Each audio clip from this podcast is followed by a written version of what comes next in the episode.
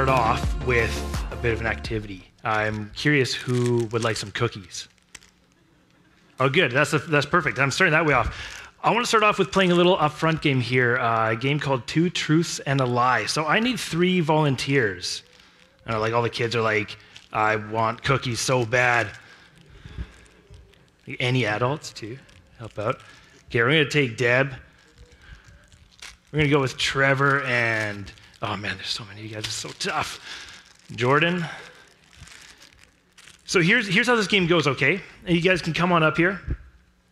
You're gonna come up with three things about yourself, cool facts, places you've been to, or something you've done, or something weird you've eaten. But one of those things, so you can have two things that are true. One of those things is a lie, okay? But you got to say convincingly because everyone here is going to take a guess which they think the lie is, right? You kind of got that in your mind? You a little bit ready? You want to go for it first, Trevor? Okay, so let's listen up. Let's see what we can figure out. Stare at his eyes. I love reading. I, I go to the U.S. every single year, and I'm 11.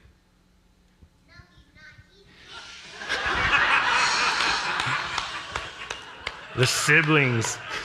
Oh man, ratted out by the siblings. Sorry, bud. Here, yeah, that was. You get the cookies for the try because those are good. What were the other facts there you said? I, I go to the U.S. every year, The U.S. every year, and what was the other? I love reading. and you love reading. Good facts. You got some ideas, Jordan? Okay, siblings, zip it. Give everyone else a chance. Okay, let us know your three things. I like playing Lego, and I like I cheesy likes to read, and I have no idea what other ones are. You don't know another one? Oh. What about what's a place you've been? Cannon Lake, Cannon Lake. Okay, okay. So, do we think any of those that any of those were false? Were any of those lies? Cheesy doesn't like to read. The family. Hey, there's so much family here. They just know. Man, is, is that was that the lie? Uh, it was a lie. They got it. Oh. Okay, we're we're trying one more here. You get one more. All the family is just getting all the points here, so you can just go, cookies. Deb, let's let's try this. Okay, we're gonna try to convince. Okay. Straight Okay. face. I'm a mother of two. Um, I take care of kids. And I have 10 grandkids.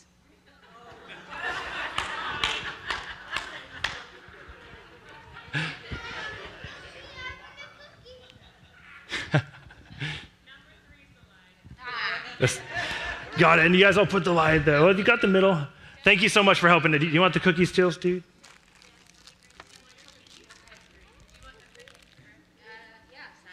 Yeah, yeah. There you go. You earned it. Thank you for that. We'll have to check after, okay? I don't have enough for everybody. Sorry, guys. It was, it was like, I know, man, with the kids up, and I tempted them with cookies. Two truths and a lie. I, okay, so that didn't quite work out the way you guys all like know, and you can just read it, and we're just not good liars, I guess. Oh man, my whole point this morning was about how we just don't know enough about each other, but apparently we know a lot about each other, so don't have a whole lot more. Okay, we are in the book of Galatians. We're starting off right into that this morning because I want to get us into this mind space for this communion service we're doing. So, if you've got a Bible with you, if you got the app, we're just going to be reading through a couple verses this morning. We're going to dive straight into it. Uh, last week we started off chapter 4, and we're kind of continuing on. We're in Galatians chapter 4, verse 8. And so if you got your Bible, that's like three quarters of the way through the Bible. It's a short, small ish book. If you've got an app, just Google it and search it up, nice and easy. Um, but verse 8, I'm just going to start reading it through. We're going to dialogue about it. We're going to learn a bit this morning. But Galatians 4, verse 8, it goes, Formerly, when you did not know God, you were slaves to those who by nature are not gods. Okay, let's chat about this for a sec here first. So, uh, the author of this book, man named Paul, he wrote a lot of the books in the New Testament. They were actually letters that were written to churches, to followers of Jesus in ancient Eastern Mediterranean area. Galatia would have been kind of like modern day Turkey. And there were these churches that uh, this man, Paul, had like planted. He was telling people about Jesus. And now, after a few years, he was hearing about some stuff that was going on that he didn't like, that he needed to correct. And so he wrote these kind of instructions, these corrections, and tried to drive people back to Jesus, the original message he taught, the original thing he said about this good news of a man named Jesus who came and died for our sins and performed these healings and miracles and changed our lives and our connection with God. And it changed people's lives. And so quickly, people started to like, okay, I love that, I love it. But then they started to go away and make their own kind of decisions and own traditions and religions and kind of push Jesus off the wayside. So Paul kind of is coming back in here, and the whole idea of this letter to the Galatians is you have to stop that and come back and focus on Jesus, the message that changed your life initially. And so, what we were chatting about last week, and Paul's doing a little bit of a recap here, uh, is this idea of slavery which we chatted a little bit about, but just to kind of, I could just dive so much into this. He's talking to two groups of people. There's this ultra religious Jewish group of people, God's people. They have, they have generations and lineage and stories of coming all the way back from a time when God brought these people out of slavery and oppression in Egypt, brought them into uh, promised land. He was working with them, all this stuff. And so they have this this massive religion just based around this, but they also have a strong history and tradition of remembering what and knowing stories about what being slaves to a whole nation was like, that their entire people, their entire culture was enslaved by another nation. So they have this as like a vivid, raw memory, and Paul uses this idea of slavery where they think that they're liberated, they think that they're kind of free, they're not part of that story anymore in history. And Paul's saying, actually, you are. And in fact, you're enslaving yourselves because you've created these systems of religions and these rules and this culture and tradition that you worship, and you're now a slave to that. He's also talking to, so he's talking to these ultra religious people. He's also talking to these people who are just part of the culture at the time, um, the Greeks and the Romans, this is Roman Empire. So there were what they called Gentiles, these people who were not part of God's people. They weren't Jewish. They didn't know anything about the history or whatever, but the good news of Jesus came to them too, and they believed it, and they had their lives changed by it. And they were as well now getting the sense of because they were more wealthy, they had some privilege in their culture and stuff. A lot of them would have had their own servants. They thought they were at the top and they weren't ruled by anything. And the Apostle Paul is saying, No, you too are actually finding yourselves enslaved by all these other things you believe. You think that it, your life is all driving towards gaining wealth and power, but now you're a slave to your drive for success and career and wealth and power. And we can relate to that. He says that you think that you're completely free and liberated, but you actually have your entire lives ruled by your pursuit of sex and intimacy and relationship and all this stuff. And now you're an enslaved to that. So you're actually at the bottom of the barrel. You're all slaves to these things that Paul says in verse 8 here uh, are not gods. These things he calls are not gods, but, or at least by nature, they've become gods because of the power and the focus and the attention we give to it. It's this thing that it's a good reminder for us because very rarely, and especially if you're coming here this morning and you're not a church person, you're not a skeptic, worship is probably not a term you use ever really in your life, but worship simply means to give great value to something. And the things you give great value to, regardless of what it is, if it's a deity, if it's a philosophy or a worldview, if it's a political party, whatever you're worshiping in that sense, you kind of become a slave to it. You're a worshiping servant to it. And so often we think we're completely free with no strings on us. We're not enslaved by anything, right? We're, we're Canadians, the land of the free, and instead we actually are slaves to a ton of stuff, whether it's just our need of approval on social media or if it's our need for entertainment and addiction through Netflix. We're a slave to all of these things. We just don't give them names like the ancient day and the Bible day gave them names to other gods like Aphrodite, the god of sex, or Mammon, the god of money and power. So Paul's doing this recap. says, when, formerly, when you didn't know God, you were slaves to those who by nature are not gods. But, verse 9, but now that you know God, or rather known by God, we're going to pause here for a sec. But, it's a very good word. And Leslie and I, so my wife and I, um, we learned this thing in one of our communications classes at, uh, in college. It's, uh, it's called the butt rule, and we've got a butt rule now at home too. I never thought I'd say but so many times during a sermon. The butt rule. So here, here's the butt rule. You can probably relate to it. So you can say a whole bunch of really good things to somebody, right? You can say, like, Justin, you've got such a great singing voice, and I love the way you lead up front, and all this stuff, but you got some lettuce in your teeth. That's the only thing he hears now, right? The rest is gone. He doesn't actually. Checking it now. When, you, when you're saying something hard to maybe you got like an employee and you're like, oh, I don't want to like harm them too much or whatever, so you think I'm going to hide all a bunch of, you know, I'm going to hide the hard thing behind a button. So you're like, hey, you're a good worker, you've been here for a long time, but you show up late way too often. That's kind of the only focus, right? The but rule is like if you use that in a sentence, all the stuff beforehand is kind of negated. It goes away. Suddenly it doesn't matter because everything after the but is now the focus point. Now, there's a good version of that in, so mostly to say that Leslie and I in, in marriage and stuff like that, if we're having an argument, we're frustrated, we try to avoid buts, right? Because I'll be mad and I'll, okay, well, I really, really love you, but.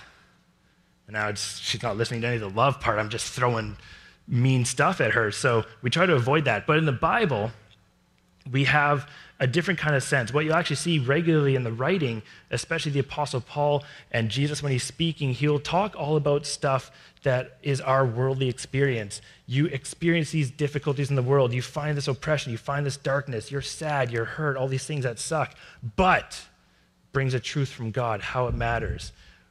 What he often says is these things where we get the sense where it's like, here's what you've experienced in the world, here's the questions and the mysteries and the challenges you face, but here's God's design and intention for you.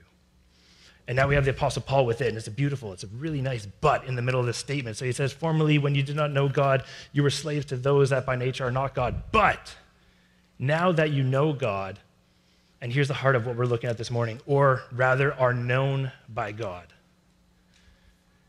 It's this really radical idea. And it's not only here in the Bible, something that we actually find often regularly. Comes up in Scripture this idea that God knows us.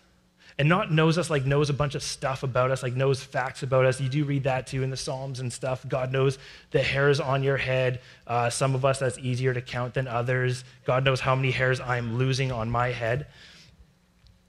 But so, yeah, Bible talks often about, and religions and all sorts of ideas and philosophies around the world talk about, you know, a creator, a deity that knows stuff about the world, all knowing, omniscient, right?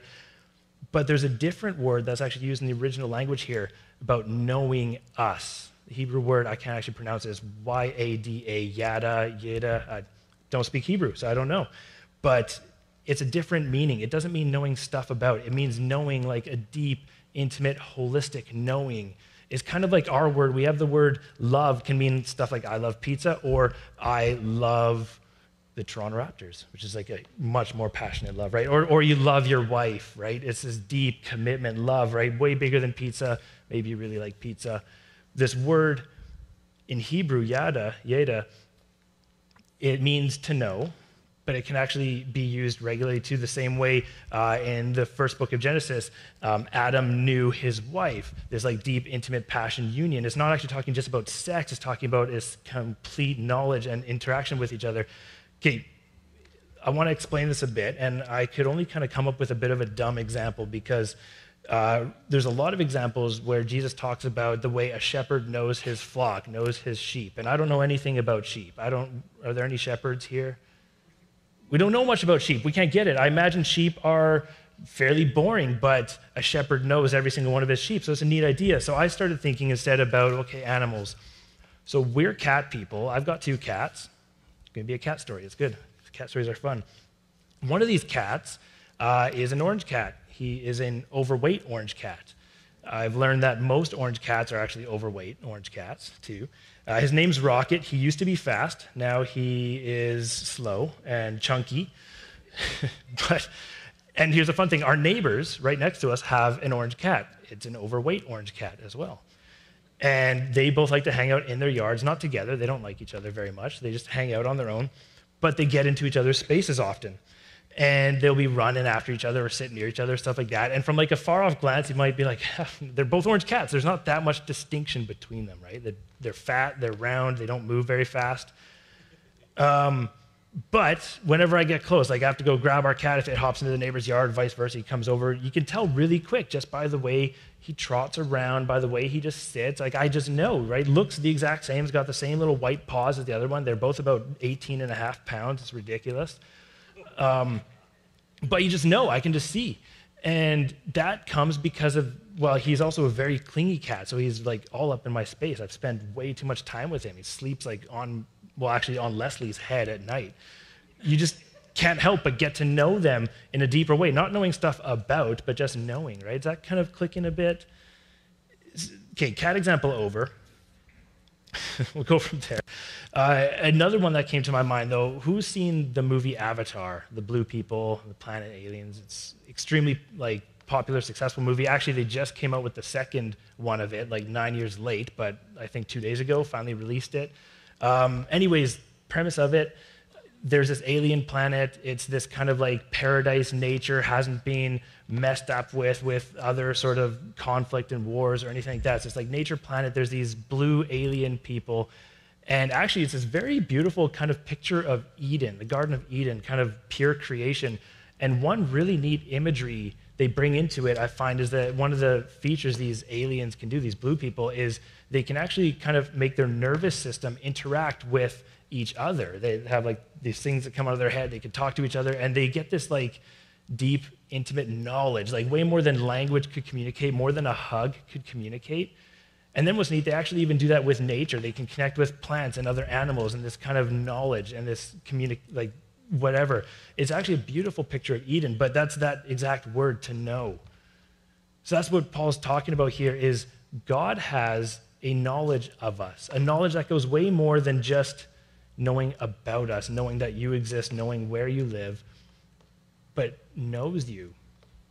Or rather, and here's one of the things that we're talking about this morning, wants to know you. Okay, so God has the potential, the ability, everything to know you, but in some bizarre way, He's given us this free will that actually lets us try to hide from Him. One of the first things that happened in the Garden of Eden, this beautiful thing where God is present, He's talking with Adam and Eve, He's He's present, he knows them really well. They rebel against him, they sin, they disobey one of the rules of the garden, and the first thing they do is they try to hide from God. And it's this interesting point here you have in the Garden of Eden now where God knows where they are, but instead he asks, He says, Hey, Adam, where are you? You're hiding from me. I don't know where you are. So he allows this kind of hidden, and we still do that same thing. Because, see, here's the problem we are actually not very good at letting ourselves be known. It's kind of why we try doing that little uh, activity at the start of the service here. Uh, it's just this idea two truths and a lie. There's a lot of family here, so you kind of do know, and you can see that too, right? You got some fun facts about somebody, and so when you're related to or siblings, you know way too much about them because you spend way too much time, and the siblings probably driving each other nuts. One of the realities of driving each other nuts, you're probably driven nuts because you know a lot about each other. You know them quite deeply and intimately too. But here's a question for you Who really knows you in your life? Can you think of someone around your age? Probably the more, common one might come up if you're married, your partner hopefully knows you quite well. Do they know the good stuff and the bad stuff, the things that are really hard? A really easy measure um, like I know, and so okay, the whole man cold thing, right? When men get a cold, they become miserable babies. Whatever, that's fine. Um, I'm not great when I'm sick, but I think I do okay. My big weakness is when I get eye injuries, and I get a lot of eye injuries. It's very frustrating. Like I've been to the hospital a number of times for having like metal shards and slivers in my eyeball. I, maybe my eyelids don't work well enough. I don't know, but I become pathetic when my eye has the slightest ailment. Like if, if I can't, if it's hurting a little bit, I'm just whimpering and crying and just, I don't want to do anything. And I do try to put on a tough exterior when I have to get out, when I have to do stuff. I got a metal shard in my eye one time. I had to drive myself to the hospital. But then when I'm at home, my wife gets to see the true pathetic me with an eye injury. I had a prescription after one of those injuries for these uh, drops I had to do, and I just I couldn't even do it, and I was just complaining constantly. So she had to just sit there and pathetically take care of me while I binged watching some Netflix shows and putting eye drops in my eyes. It was ridiculous, but she, you know, got to see that side of me. I'm sure she wished I could put on a bit of a tougher exterior, but that's part of knowing. It's actually being comfortable with showing and exposing the the harder stuff, the wimpier stuff, and the good stuff, right? Somebody who really knows you is somebody you're comfortable being vulnerable with, vulnerable in front of. So think about that. Is there somebody in your life? And hope, you know, if it's your spouse or a partner or somebody around your age, a close friend, do you have two people? Because a lot of people have one, if any at all. Now, here's another question Is there somebody who is older than you that knows you really well? Somebody who maybe there's a relationship, a parent or their mentor or a coach or something like that, but somebody who has impact in your life, like with a generational gap. Because that's less and less common now, too, and more and more rare. Even more so, how about somebody who's younger than you? Do you let yourself be known to somebody who's younger than maybe you're a mentor or a coach? And part of that kind of impact action, here's a challenge to this is a church with a lot of seniors in it, a lot of uh, older generations. Do you let yourself be vulnerable and known to people younger than you? I know something I would crave is to actually have a more honest, open connection and relationship with uh, people outside of my generation. Both myself and Leslie haven't had grandparents for over a decade. And to have a real known relationship with somebody where I can be known and they can be known to me too, and just to see that sort of guiding. And I, I get it. It's not culturally normal. It's not something that we do in this world that's normal of being vulnerable with each other. And in fact, so I know, you know, uh, in an older generation, and something that we've been learning with our families too, is uh, the world kind of says, like, have a stiff upper lip. Don't ever be vulnerable. Show yourself to be strong and confident and sturdy without any cracks, right? Anything like that is actually kind of seen in, in our world as being a failure if, if you're shown to have any sort of weakness. So you put a shell around yourself. You don't let yourself be vulnerable. Author Brene Brown has this uh, quote where she says, um, putting on a facade or having a shield ends up being like a 20 ton shield. And rather than protecting you, it actually just prevents you from being seen at all. And if that's our regular kind of, and it's, it's not just the, the past generations, i actually, I was kind of reflecting on this and thought, you know, I know my generation has a lot of language for mental health. We have a lot of language for emotional intelligence, and but it's kind of tokenism because we're actually still incredibly closed off. And now we even have this other piece of our identity and personality we put on the internet and create social media profiles that we have to curate incredibly, and we don't let ourselves be known in any sort of real capacity there. But that's another chunk. So when that's our normal, how on earth are we able to be known by God? Do we let ourselves be known by God? When we see a statement like God who wants to know us, it's different than just knowing God, it's actually reciprocal. Another quote by the same author, Brene Brown, says Vulnerability is the core, the heart, and the center of meaningful human experiences. What most of us fail to understand is the vulnerability is also the cradle of emotions and experiences that we deeply crave. When we're feeling like we're lacking something, we're missing something, we just are not connecting with it, it's because we are busy putting up a shell and protection around ourselves. Vulnerability is the birthplace of love, belonging, joy, courage, empathy, and creativity. And here's where it impacts our faith. Here's where it impacts our relationship with God, with Jesus. Is there's this word that we don't talk about often, we don't like, this word repent. Because the whole idea around this faith and the message of Jesus is it's good news, it's celebration, it's victory, it comes with grace and it comes with love, but also comes with saying, on your own, people, humans, Grant, myself, all of you, you're kind of a mess. You're doing a lot of the wrong things under your own guidance. God has a plan and a design for your life and for the world that's better.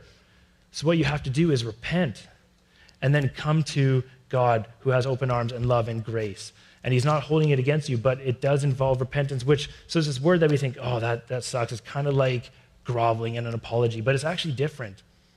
So here's a quote I found about repentance it's not just confessing, it's not just a feeling bad and having some sorrow about it, it's actually marked by having a deep sorrow of what we've done and who we've been, a sorrow that leads us to change in a direction of our lives, turning away from that sin and towards God and towards the Garden of Eden, this design of being known by God and being open. It leads us towards restoration, towards the true created identity of who we are, towards being known by God.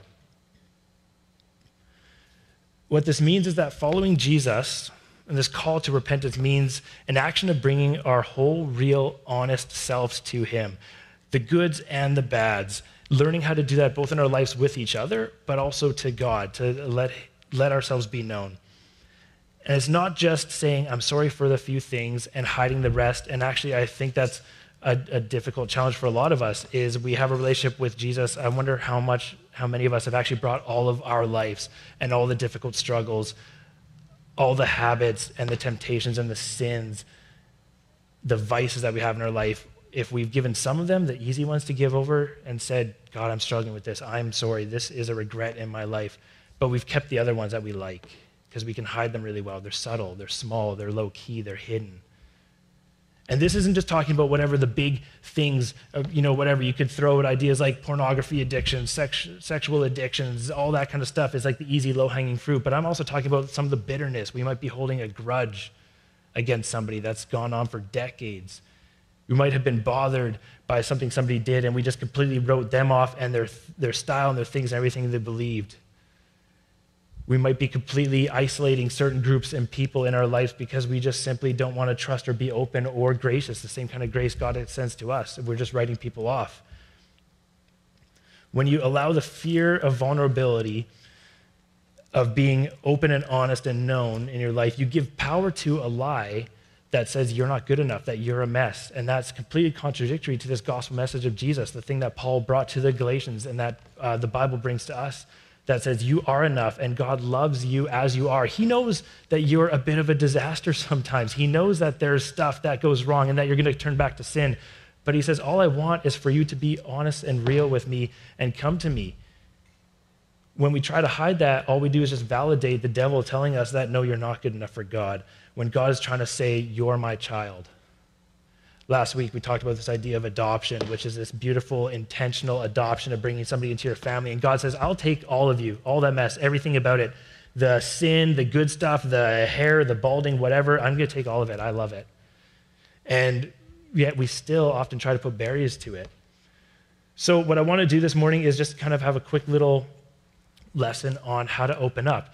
It's two parts on this. I thought, you know, let's just Google up how do you how do you be open with each other? Because this is a rare skill. It's not normal. You're not going to learn it in school or in a blog post. Well, I search up some blogs, but we need to learn how to be open with each other first and foremost. And in that, that becomes a practice. And then we can learn how to be open with God.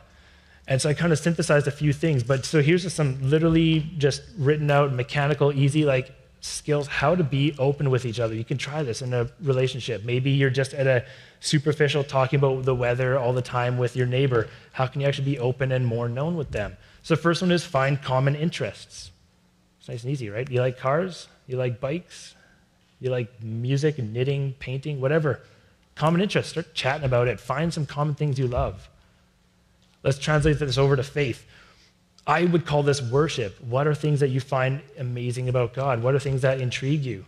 Start there with God and just worship. That's what we're going to be ending the service off with today is music. We write and we uh, worship through singing together, singing songs, just a way that we celebrate the things we find amazing about God, the things that we love about God, the things that He has done and interacted in our world that we love and are impressed by.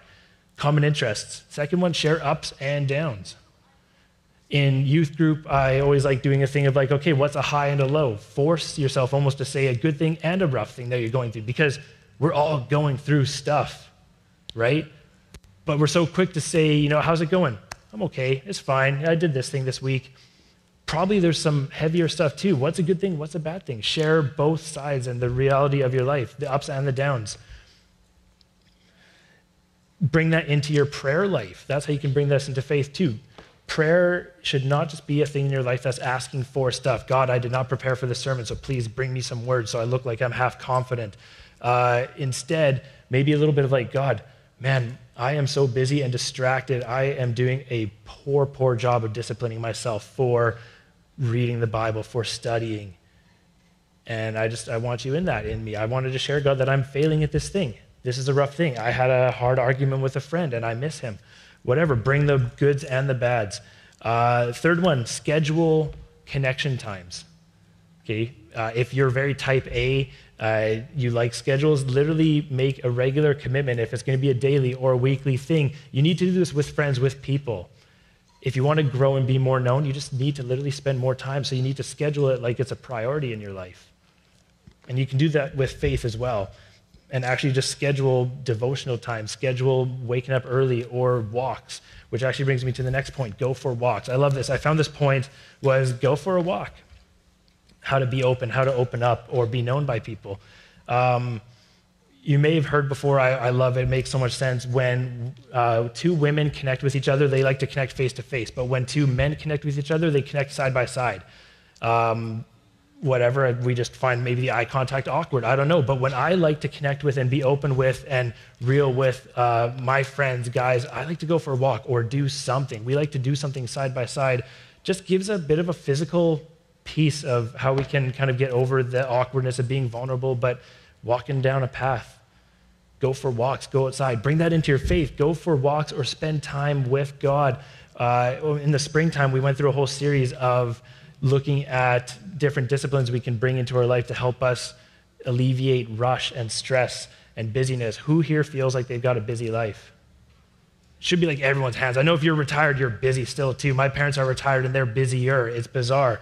Uh, we're busy. One of the things you can do is actually schedule in and intentionally find quiet spaces. Make that a priority. If you feel like everything in your world is so noisy, find something quiet.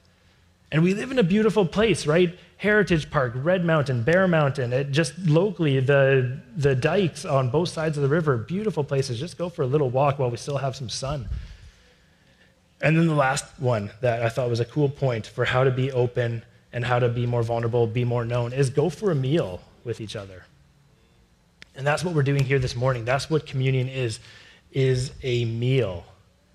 We're going to be sharing uh, communion together. So that brings us to the heart of this morning service, communion. And I just want to tell you a little bit about it. Um, but really, there's no model for setting up the ability to get to know somebody better than over sharing a meal, right?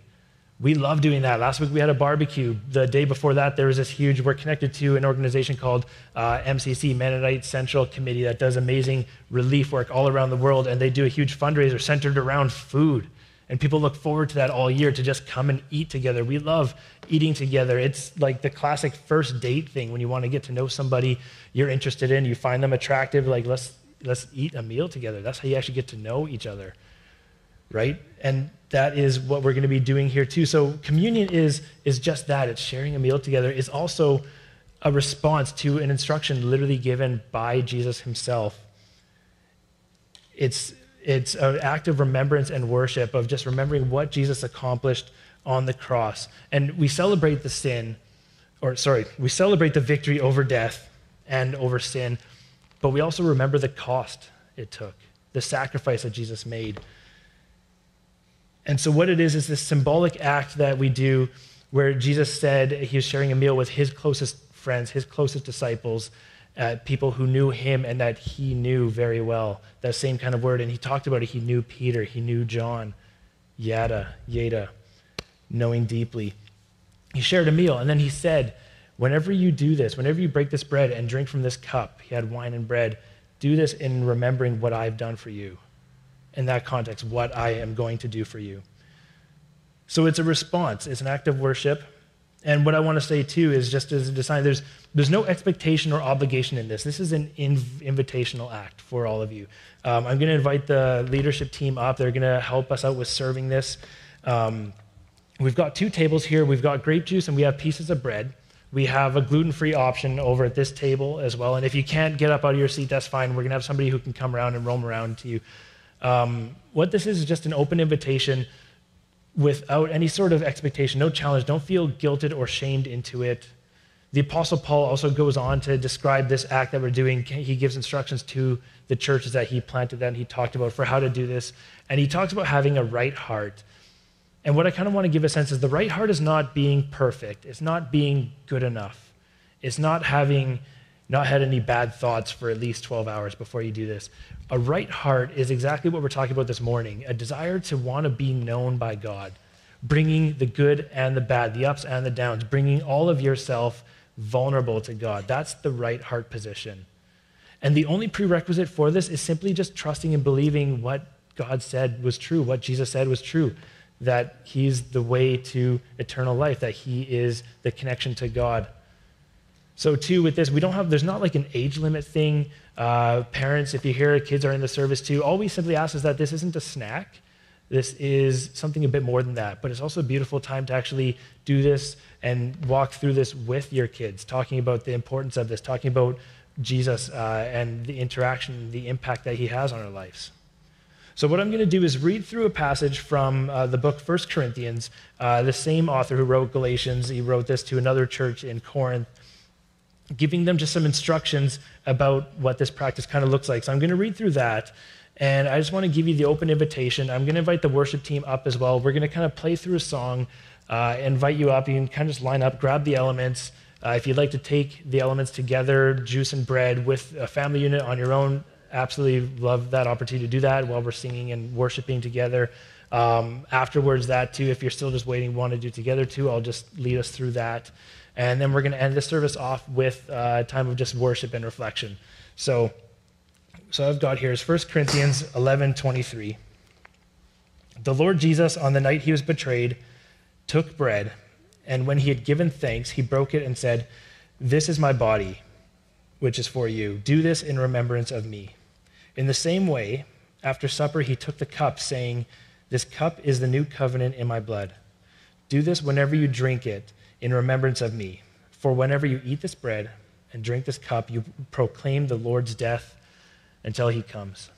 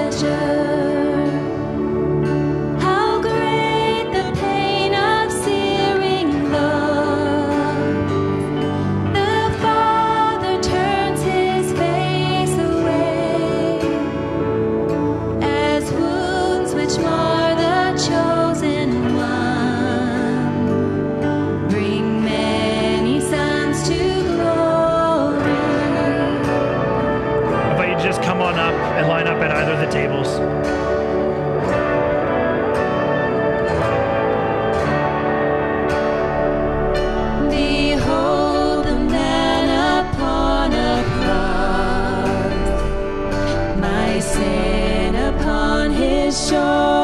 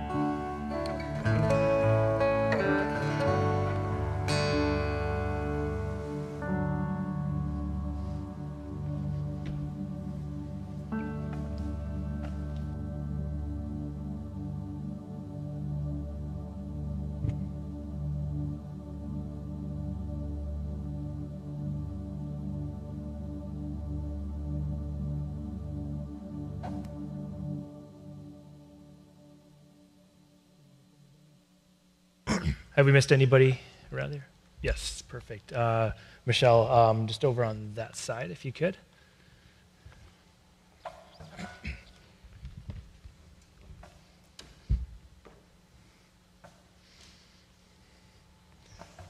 So again, with this, this is uh, this is a symbolic act. Jesus gives us this sense of the sacrifice he made was so massive, and we often talk and celebrate and we worship and reflect on the amazing gifts that he did and the, the miracles, the healings, the victory over sin and death for us, but also the cost. And so Jesus was arrested and beaten and killed, executed, all for this work that he was trying to do while God's people were actually rebelling against him. And that's us. Often we put ourselves in like the good guy picture, but a lot of times Jesus is there right in front of us, and we're still saying, No, I've got my own things. I've got stuff I want to focus on, and, and not just you, not just your gift. But the beautiful thing is that Jesus died for that, for them, and for you and me as well. No matter where we're at, it's an act of love, it's an act of grace. So that's where he says, This bread represents my body, which is bo- broken, and my blood, which is poured out. So in this symbolic act, we just eat together like it's a meal. And if you're joining us at home too, if you've got the elements, I just invite you to join in on that too. But uh, just again, reading the last part there from the Apostle Paul's um, instructions, and then we can join into that together. Whenever you eat this bread and drink this cup, you proclaim the Lord's death until he returns.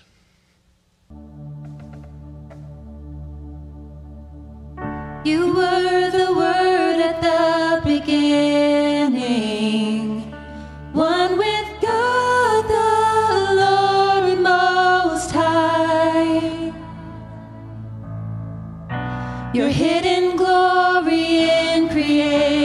creation,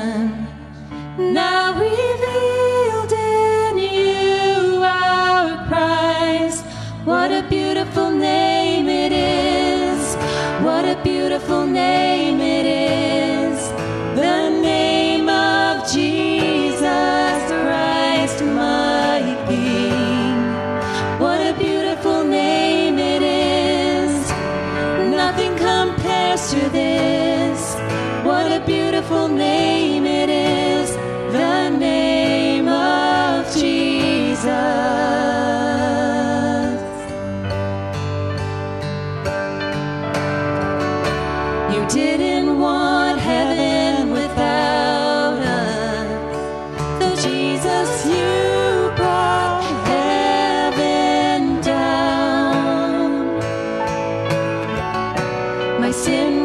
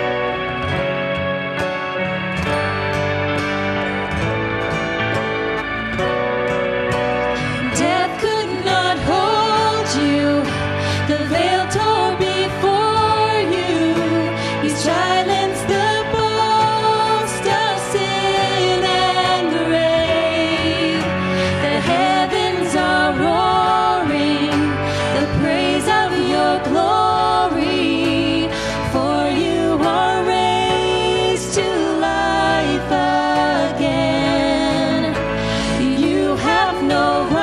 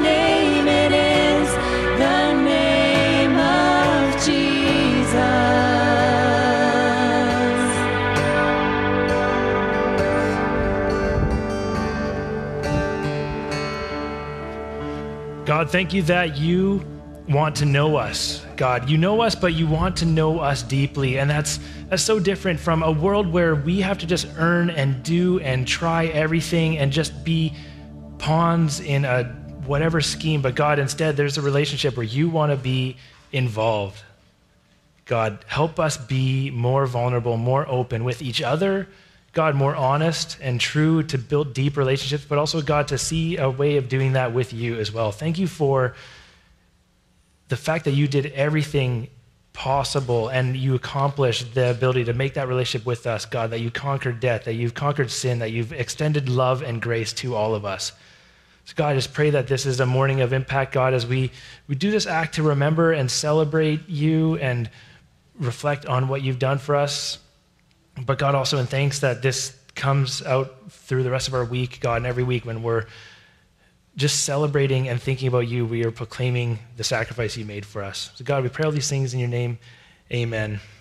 I just want to send you off with uh, a blessing. The Lord bless you and keep you. The Lord make his face shine upon you and be gracious to you. The Lord turn his face to you and give you peace. Have a great week, everyone. Amen.